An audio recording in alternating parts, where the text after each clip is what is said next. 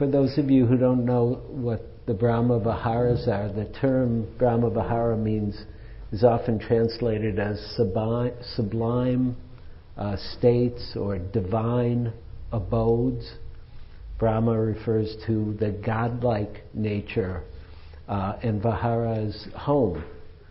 So it's a, it's a home of the gods, the, the Brahma Viharas. And the Brahma Viharas are four different um, facets of the awakened heart. And they include love or metta, metta, love. Uh, karuna is um, compassion. Mudita is joy or sympathetic joy or appreciative joy. And um, upekkha is equanimity. And um, when the heart is free, these are four very natural expressions of the heart. Uh, love really being the fundamental expression or the basis of the Brahma Viharas. And then the others, the compassion or the joy, the equanimity, are considered um, um, variations on love. So really, it's it's it's actually all about love uh, the Brahma Viharas. And um, the love is is the basis in terms of it. Or uh, let me also say that uh, metta is um, as well translated as, sometimes as love or also as friendliness. That's why I was encouraging a, just a general friendliness towards whatever was happening in your meditation to start to seed the metta it would have been different probably if I would have said, oh, you should love whatever is happening in your meditation. That would probably draw a different kind of response and is usually harder for people given our ideas about love or the conventional way love is thought about. But if we start to understand metta as friendliness, well, we, I think we all um, start to see the benefit of having a friendly attitude towards what's present and that being the basis for responding to it skillfully. Um, the way the heart works when it's freed is that there's a basis of friendliness, a basis of openness and of care, and that um, goodwill morphs or changes in the face of suffering to compassion that, that the heart is the sensitivity that we conventionally talk about when in relation to the heart is also there with metta, um, with with the Brahma Viharas. That it's it's there's a sensitivity, and that sensitivity allows the heart to express itself differently in different moments. And so when there's suffering, in the face of suffering, the heart will actually shapeshift a bit and will be compassion. It's not just friendly. It's, it's, it's, it's kind then when the heart is open, sensitive, tender, responsive. Um, when there's goodness, when there's success or well being, the heart responds with joy. It appreciates the goodness or the beauty or the happiness of self or others. And then the fourth Brahma Vihara, which is probably the most unconventional, um, is equanimity, which is considered the wisdom quality of the heart, that the heart itself is wise, that there's a balance of heart. And I think of this as as grandmother heart or grandfather heart. And that's sometimes that term grandmother heart um, is is used in Zen. I'm not using it that way. I'm using it in my own way, which is the heart that sees clearly and understands the big picture of things. And so even with the ups and downs, even with the trials and tribulations and the successes and failures and what's difficult and what's beautiful in life, it also knows that everything's okay in a certain way. That there's a certain wisdom or depth or big view of things so that the heart is also at rest. Now, the Brahma Viharas are characterized um, by their uh, limitless or measureless nature. In other words, the love of the Brahma Viharas is not a limited love. The compassion is not a limited or bounded compassion. The joy is not simply because of one good thing or another good thing. It's because of all the good things. And the, and the um, breadth of it is unlimited, limitless, illimitable, they say. And that's a very different way than we generally think about our own uh, emotions. So I'd like to, you know, when I was thinking about this today, I thought about our emotions, and because they're closely parallel to some of the Brahma Viharas, like love or kindness or, or joy. And, um, and so I looked up emotion in the dictionary, which I can't, kind of can't believe I've never looked up the word to really see, you know, because we, uh, how many people feel like their emotions are important to them? Let me just see, right? So it's, they're really important to us, and as a society and as a culture, it may, they may be more important than any time in history.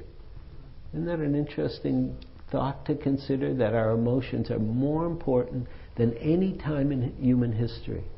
And that's a whole other topic we could explore. We won't go there, but but I looked up what emotions, what it said in the dictionary, and it said a natural, instinctive state of mind deriving from one's circumstances, mood, relationships with others. You know, we have certain emotions in relationship. But they said an instinctive state of mind. And then it went on to say any of the particular feelings that characterize such a state of mind, such as joy, anger, love, hate, horror, fear, etc. Then the dictionary went on to say instinctive or intuitive feeling as distinguished from reasoning or knowledge. And we all understand, I think we all get that part of emotions. They're not exactly logical in, in that rational sense and often are in conflict with our rationality or our supposed rationality.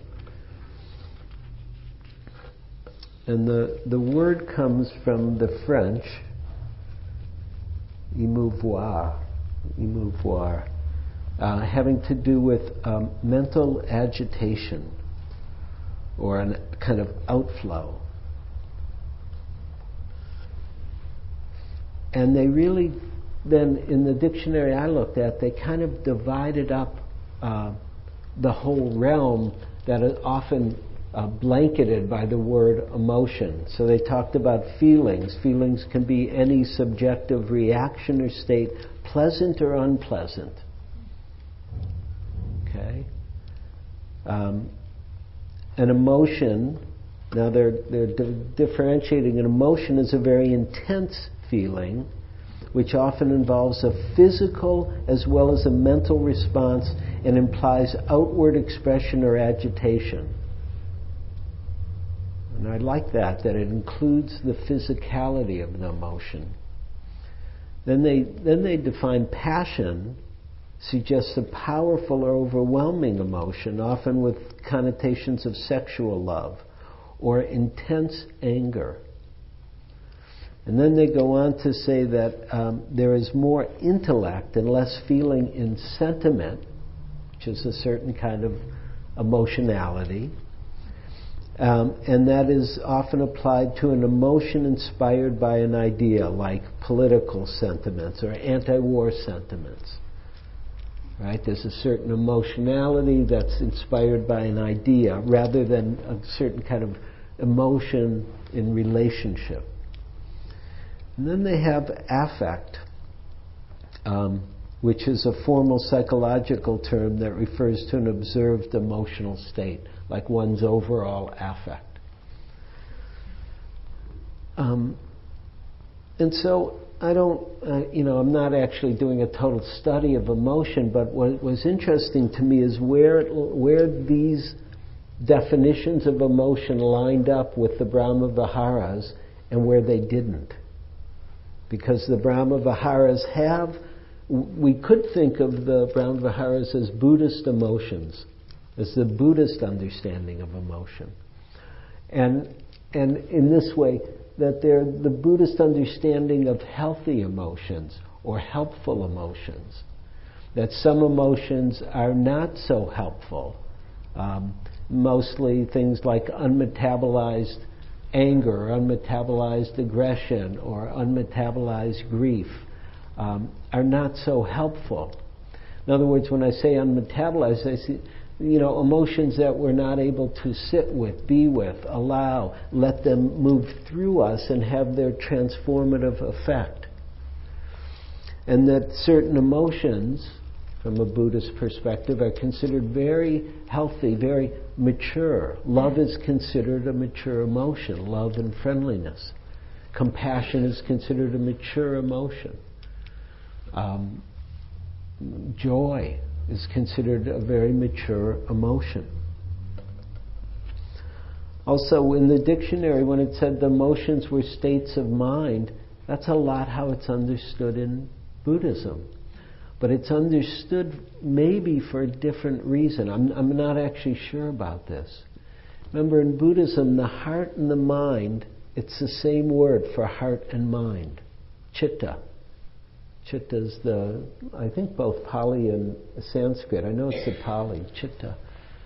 And there wasn't the same division that we have between heart and mind.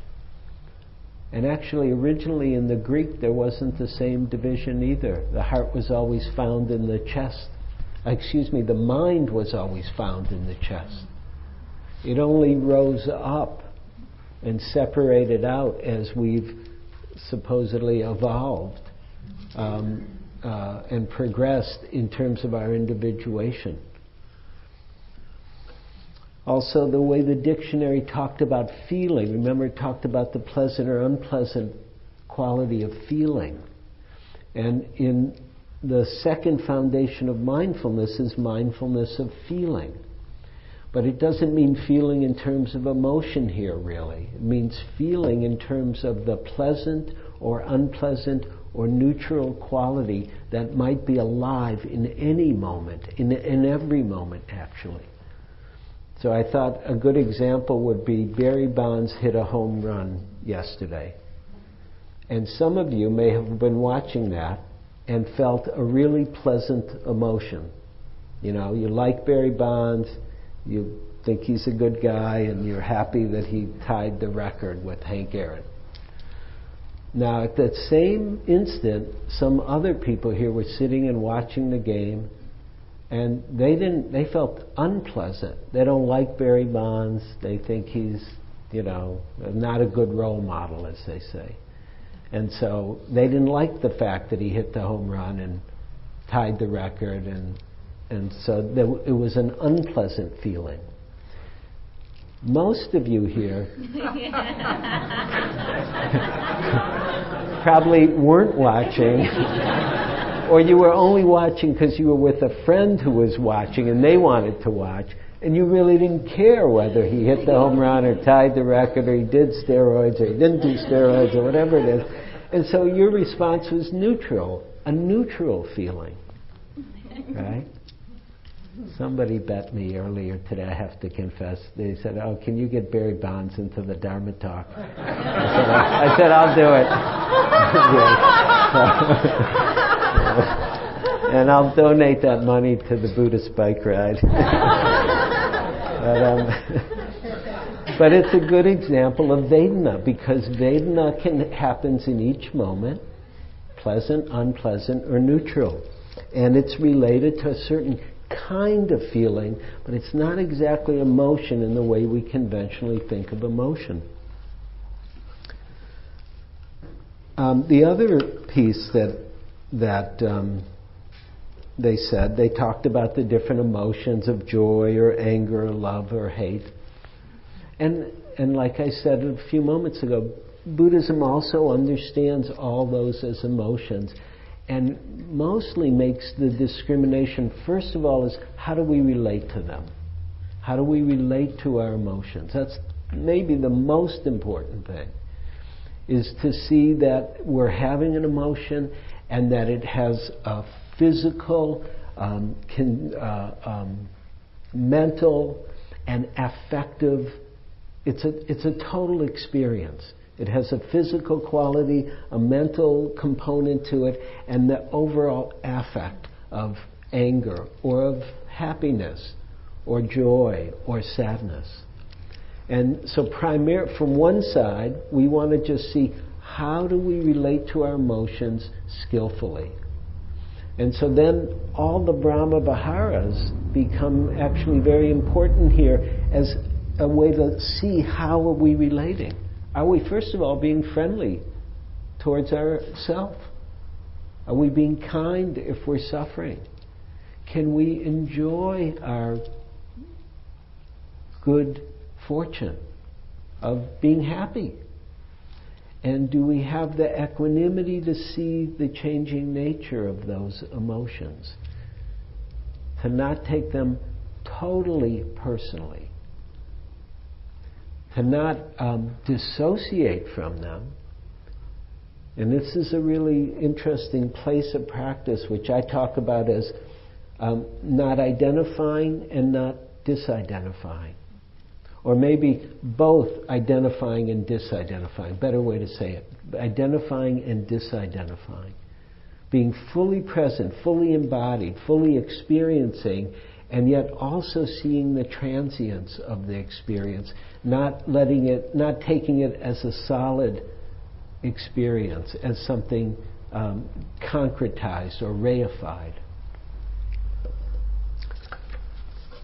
And so, and then there's a second way we can think about it. First is how do we work with it, and then also the benefits of different emotions or different experiences. That some express a more um, helpful side to ourselves ultimately, or that there is a maturity that can come, or um, I, I want to be really careful here because I, I want to I want to um, value the love and the compassion um, and the joy and the equanimity, but I actually don't want to denigrate the anger or the fear or the sadness because they're because they're part of the path. Remember what I said last week, if it's in the way, it is the way. And so we're not actually trying to get rid of the anger or fear or the uh, um, sorrow, whatever it might be, but learn how to practice with it and then see the transformative possibility of fear to, let's say, courage, or to see the transformative possibility of sadness to compassion, or the transformative uh, um, uh, possibility of aversion or dislike to love, to friendliness. And so they're actually quite connected. But there's also something uh, we can say about the Brahma Viharas, which is they may be more fundamental ultimately. That the love may be more fundamental than the unfriendliness. That the unfriendliness is more of a surface or more of a um, conditioned response. That, that as we're mindful, as we learn to practice, as we learn to be with ourselves and let things come and let things go, something more fundamental will keep showing itself. Something that's not so conditioned. Remember, the Buddha talked about awakening. One of the metaphors he used as for, for nirvana or nirvana is the unconditioned. And the unconditioned is not a sterile void. It's actually a rich, alive, beautiful uh, um, radiance. And that radiance has the, the rays of love or the rays of compassion or the rays of joy. And the Buddha uh, said it this way when he talked about love. He said, he said, It is in this way that we must train ourselves by liberation of the self through love. By liberation of the self through love. We will develop love, we will practice it, we will make it both a way and a basis, take our stand upon it, store it up, and thoroughly set it going. And within this, you can hear something very different about how the Buddha's talking about love than how we conventionally think about love. We will develop it. What does that mean, we will develop love? We will practice it. What does that mean?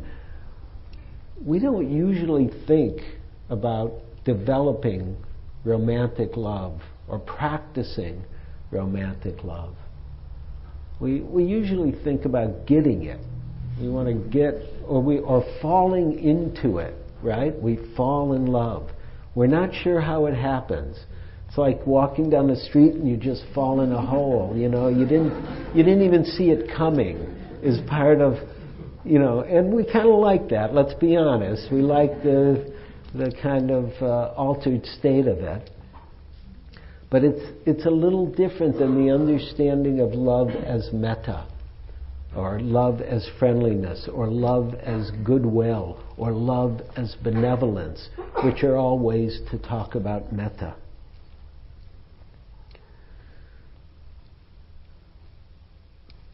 Romantic love generally is very limited. It's like to one person, or, you know, two people maybe you fall in love with at the same time. Or, or if you're really polyamorous, maybe four or six. But, but it's, it's, it has a limited basis. It's very specific. Generally, it includes a certain level of attachment.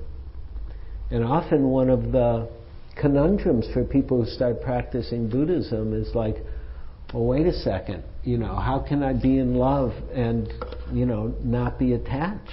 Because there's a, usually a lot of attachment with love. And it's actually one of the great koans or spiritual questions to begin to parse out the difference between attachment and love because they're actually different. And that uh, I've, I've, at least personally, I can say the best way that I've seen is to or the most that I've learned, let me put it even more bluntly, is to, the longer I'm in relationship, the more I'm able to parse out the difference. Short term, it's harder. Uh, it was harder for me. More long term, it's like it keeps clarifying itself, the difference between love and attachment. And also, it's not just romantic love, familial love for parents or for uh, children or for whoever it might be, friends also, there's usually some attachment there. I know as a parent, that's also a place that I've really helped me, taught me a tremendous a lot about clarifying the difference between love and attachment. Mostly because my daughter loves the love and is not so into my being attached. you know, she's very good at like, no, you, that's you. You know, that's you think I should be this way, or whatever it, it might be. And actually, children, if you let them, are really good at breaking the attachment because they need to.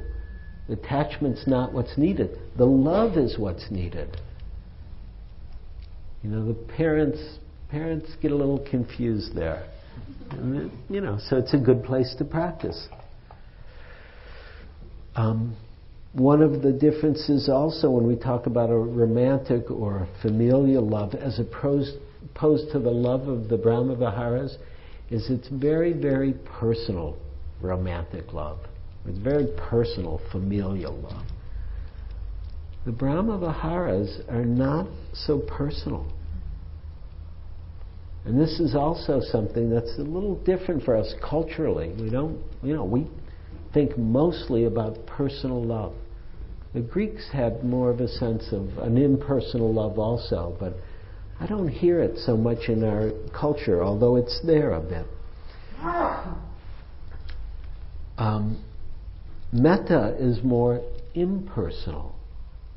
or has more of a universal quality or universal flavor. It's why it's considered boundless or limitless love.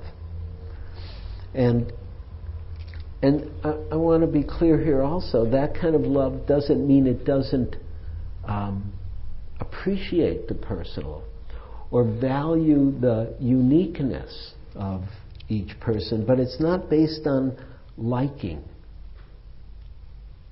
Metta is not based on liking. Ajahn Sumedho once said, he said, uh, you know, you don't have to like everybody to be Buddhist. You just have to love them. Everybody got that? You know, we think love, oh, you have to like people. You're not going to like everybody. But that doesn't mean you can't see the universal in them. And that's a different way to understand love.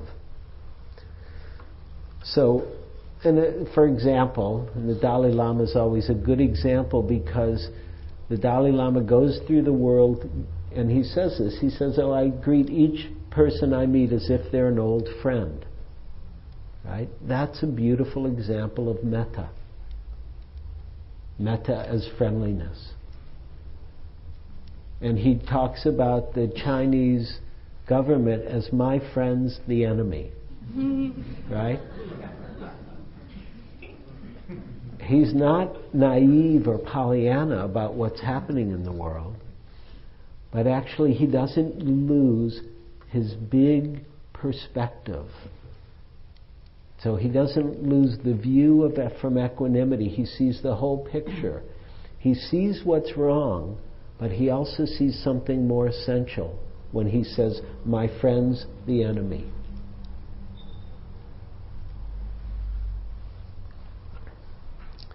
And, and the appreciating or enjoying the love that enjoys the uniqueness of people also. It's not just that then the universal means we're one big blur.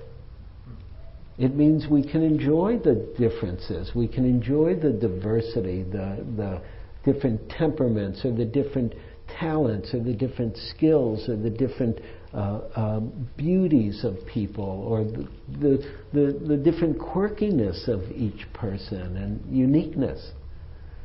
But it's seen not, they're not just valued for that, but for something more essential.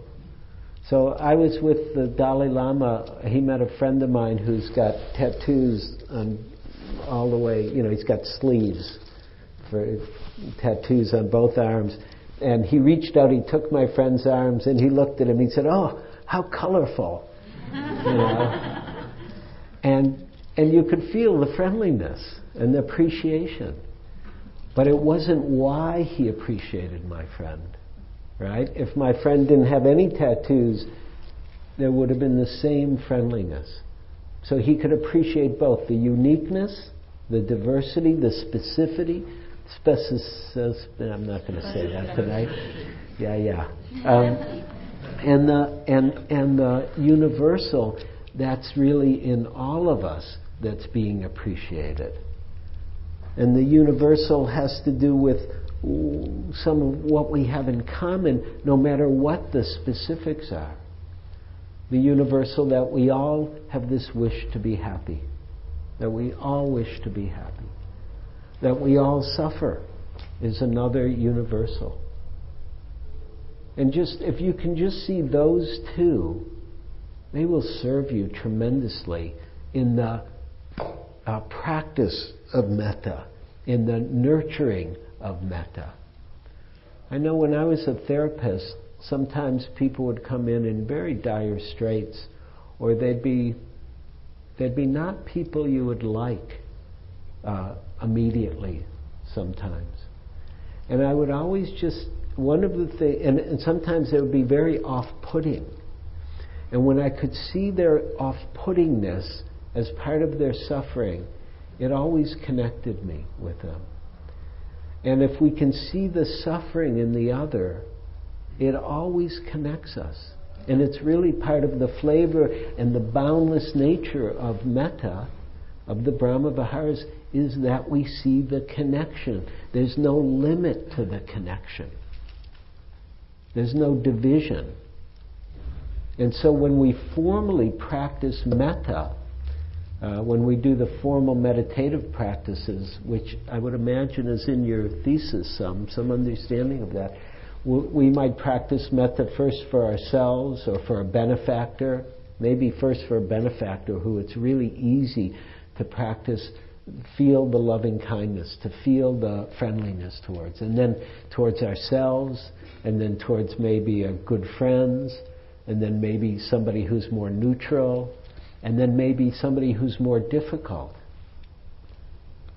Because we want to start um, tapping into that boundless nature, that limitless nature of metta.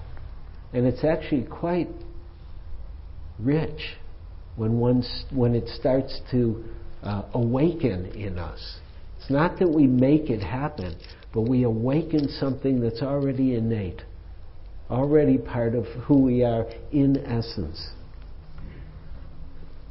And, and, and the, the radiance then is really, it's something to feel the radiance of love, the radiance of friendliness.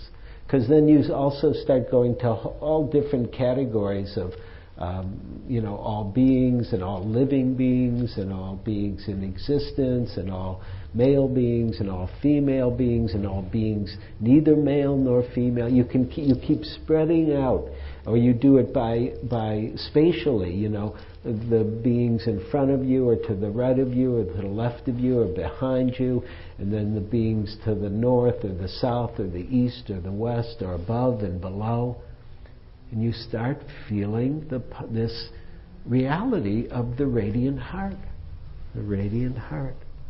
And it's really it's it's different than physical reality where there's certain physical limitations, like, you know, on a relative level, this this little table is right here and it's not everywhere, even though some some way we could spin it to make it be everywhere, but but the heart's really not so limited as we think of it. We often think, oh, I can't really love everybody or care for everybody.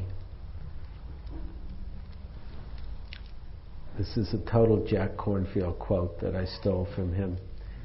It's from Children's uh, Letters to God. Dear God, I bet it is very hard for you to love all of everybody in the whole world. There are only four people in our family, and I can never do it.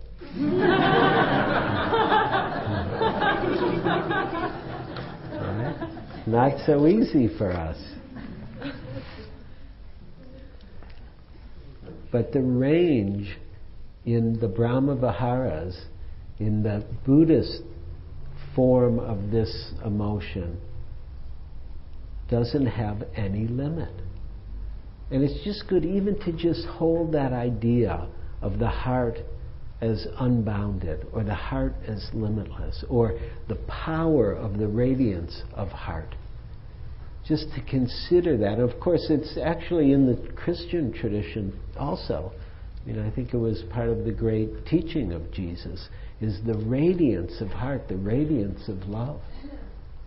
You know, he, he looked down and said, when he was being crucified, Forgive them, Lord, they know not what they do. He saw from the, from the wisdom of heart what was most true.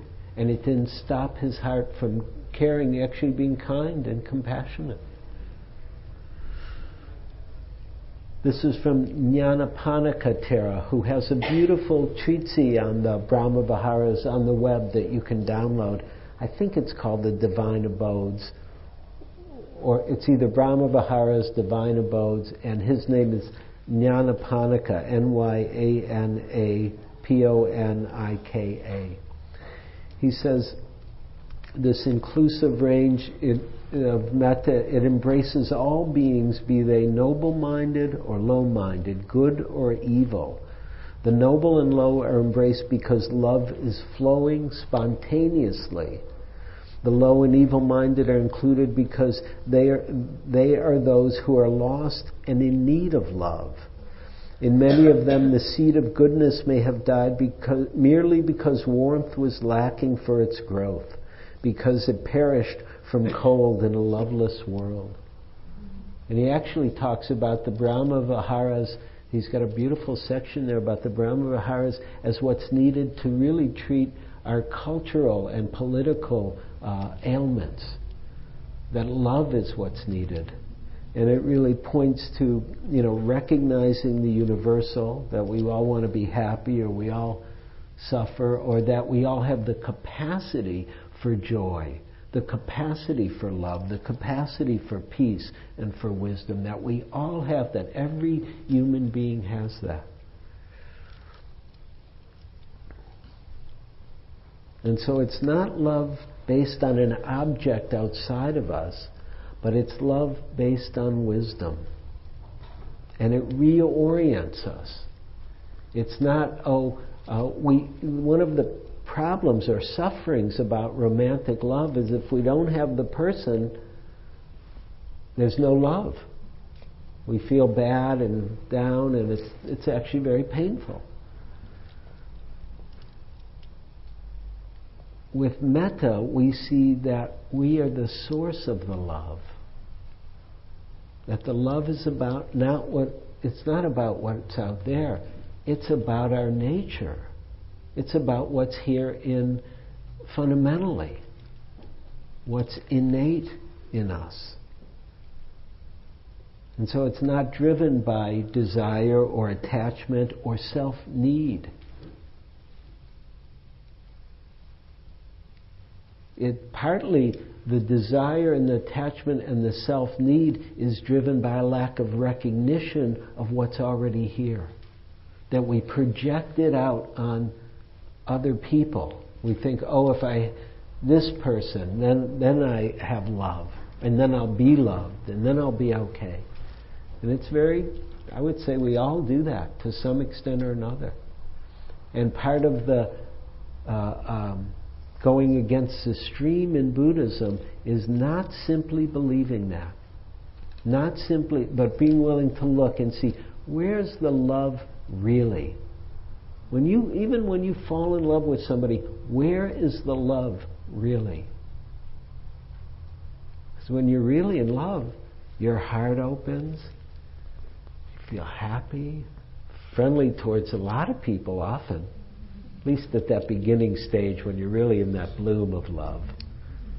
You know, all of a sudden everybody looks good. Just, because you're in touch with the love. There's a kind of opening of heart that happens.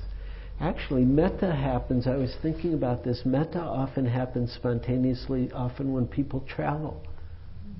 People travel and it's like all of a sudden you're in a new world and it's fresh and alive and that whole sense of self, whoever we've been taking ourselves to be, is not so solid because the world's not so solid as we've been taking it to be in our home, in our hometown, in our usual habitual, routine way of living in the world.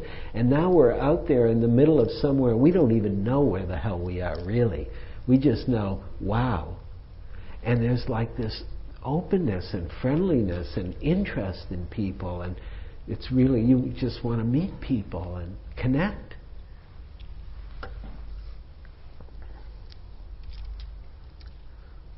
But as i said metta is not driven by desire or attachment or self-need. That when the, the heart or mind the chitta awakens it's open it's radiant. It radiates what's there. Again, from Ajahn Sumedho, he said, he says it this way enlightenment is practical. Enlightenment is practical. It's something each one of us can realize. We are all capable of moving into the position of being awake. And when we're awake and balanced and wise, we can love. That is the maturing of the human being. When there is wisdom, one naturally, naturally relates to others with love. Love is wisdom's natural radiance. Love is wisdom's natural radiance. If you see somebody who proclaims their wisdom and they're not loving, if they're not kind, if they're not friendly, question that wisdom. If somebody tells you about their deep experience of emptiness and it's not warm, they're still cooking. They still need to cook a little more.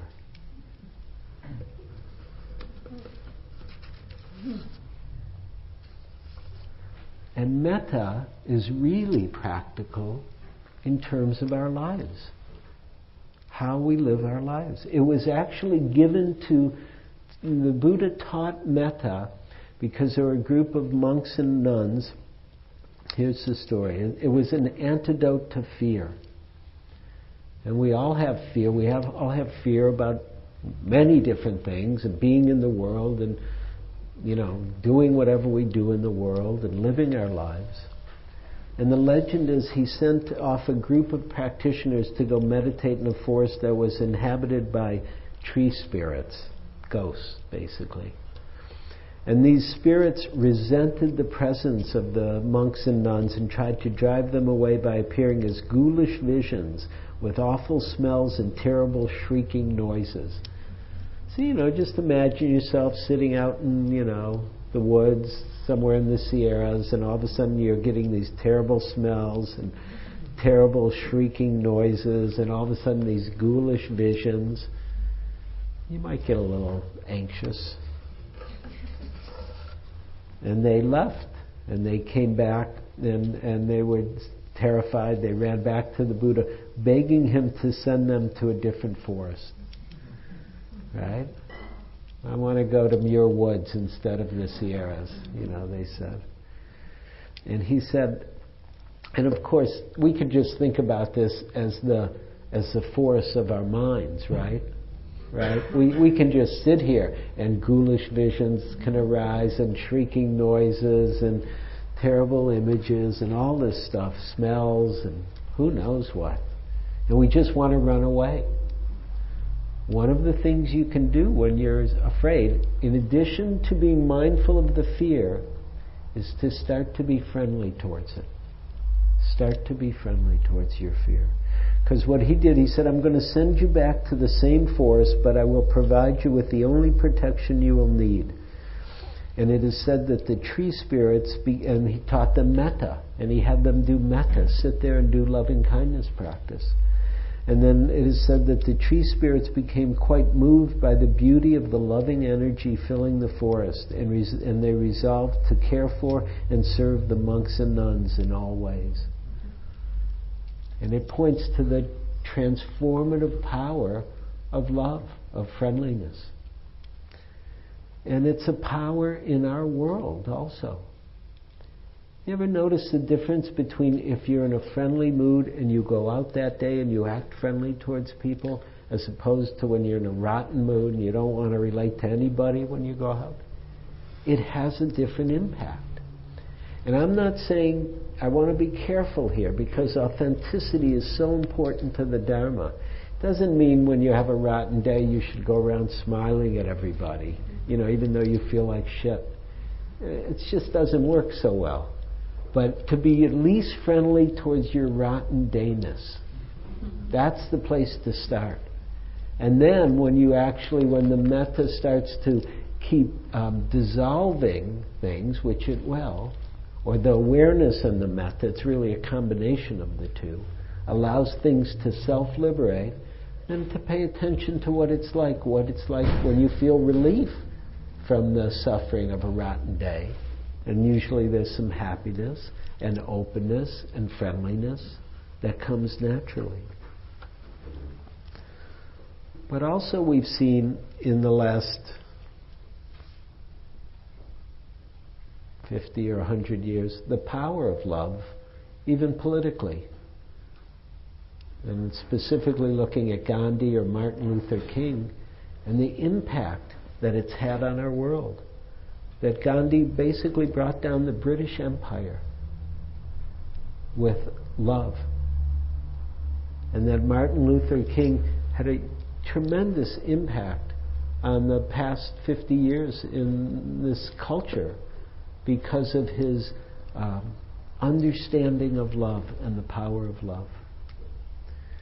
And he says it very beautifully. He said, Love is the most durable power in the world. When I say love those who oppose you, I am not speaking of love in a sentimental or affectionate sense. It would be nonsense to urge people to love their attackers in an affectionate sense. When I refer to love in this context, I mean understanding and goodwill. Gandhi resisted evil with as much vigor and power as the violent resistor, but he resisted with love instead of hate. I have discovered that the highest good is love. This principle is at the center of the cosmos. It is the great unifying force, the great unifying force of life. He's pointing to the boundless nature of it, the great unifying force. He who loves has discovered the meaning of ultimate reality.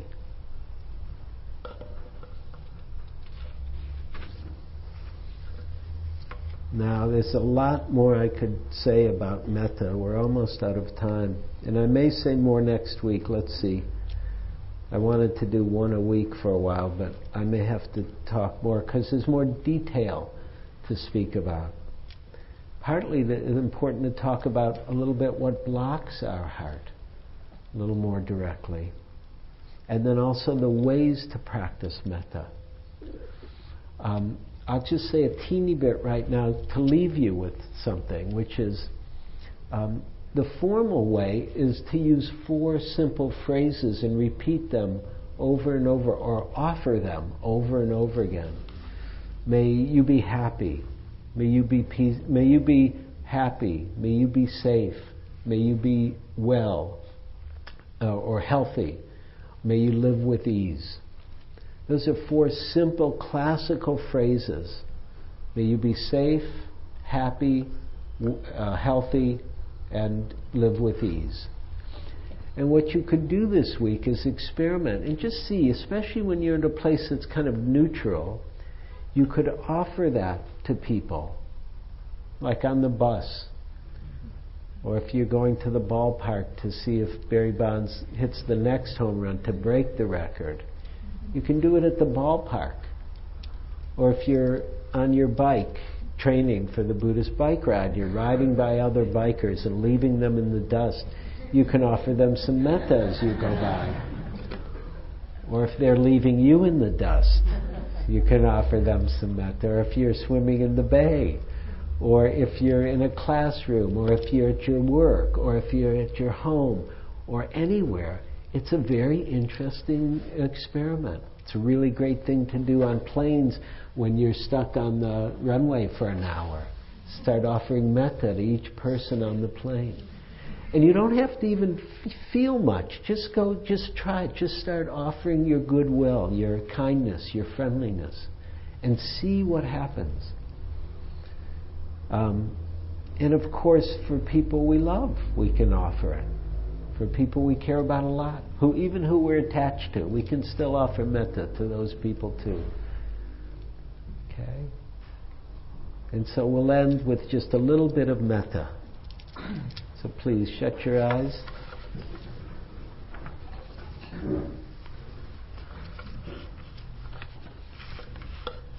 Actually, I'm going to just read one more quote from Sharon Salzberg. She said, Cultivating the good means recovering the incandescent power of love that is present as a potential in all of us. The incandescent power of love that is present in all of us.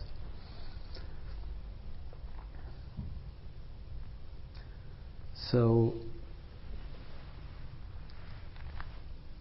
for the beings sitting here in this room, for ourselves, for one another, just think, may you be happy.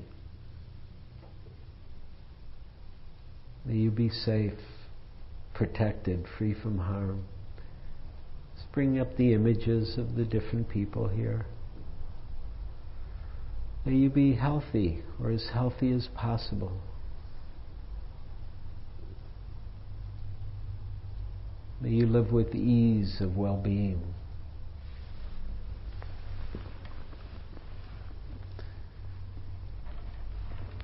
And just breathing in and out from the heart center. Letting the words come from the heart center, not even from the head. and offering it much more broadly, including any being that you can think of. Could be your mother, or father, or sister, or brother, or child, or lover, or friend, or people you don't know, or Barry Bonds, or the Dalai Lama. Or may you be safe, protected, free from harm.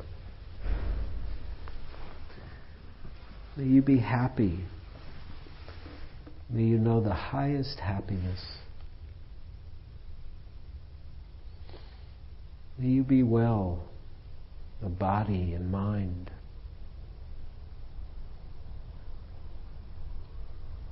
May you live with ease of well being.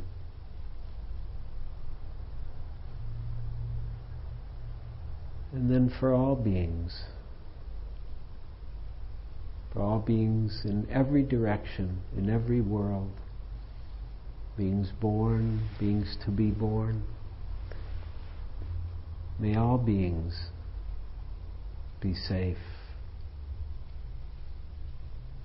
whether it's mice or snakes or birds or porpoises or elephants or humans. May all beings be happy.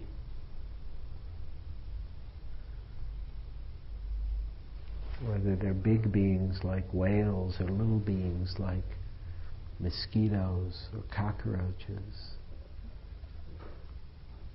May all beings be well.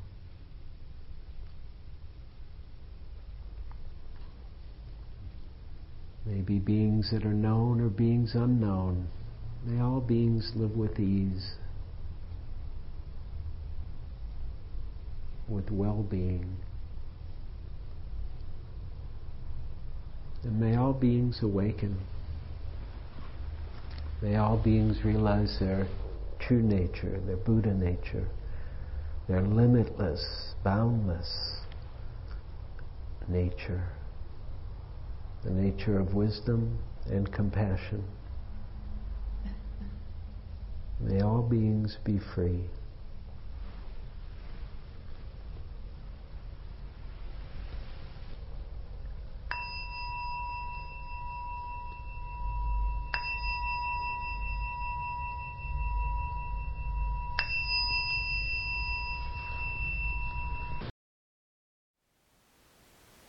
Thank you for listening. To learn how you can support the teachers and Dharma Seed, please visit dharmaseed.org slash donate.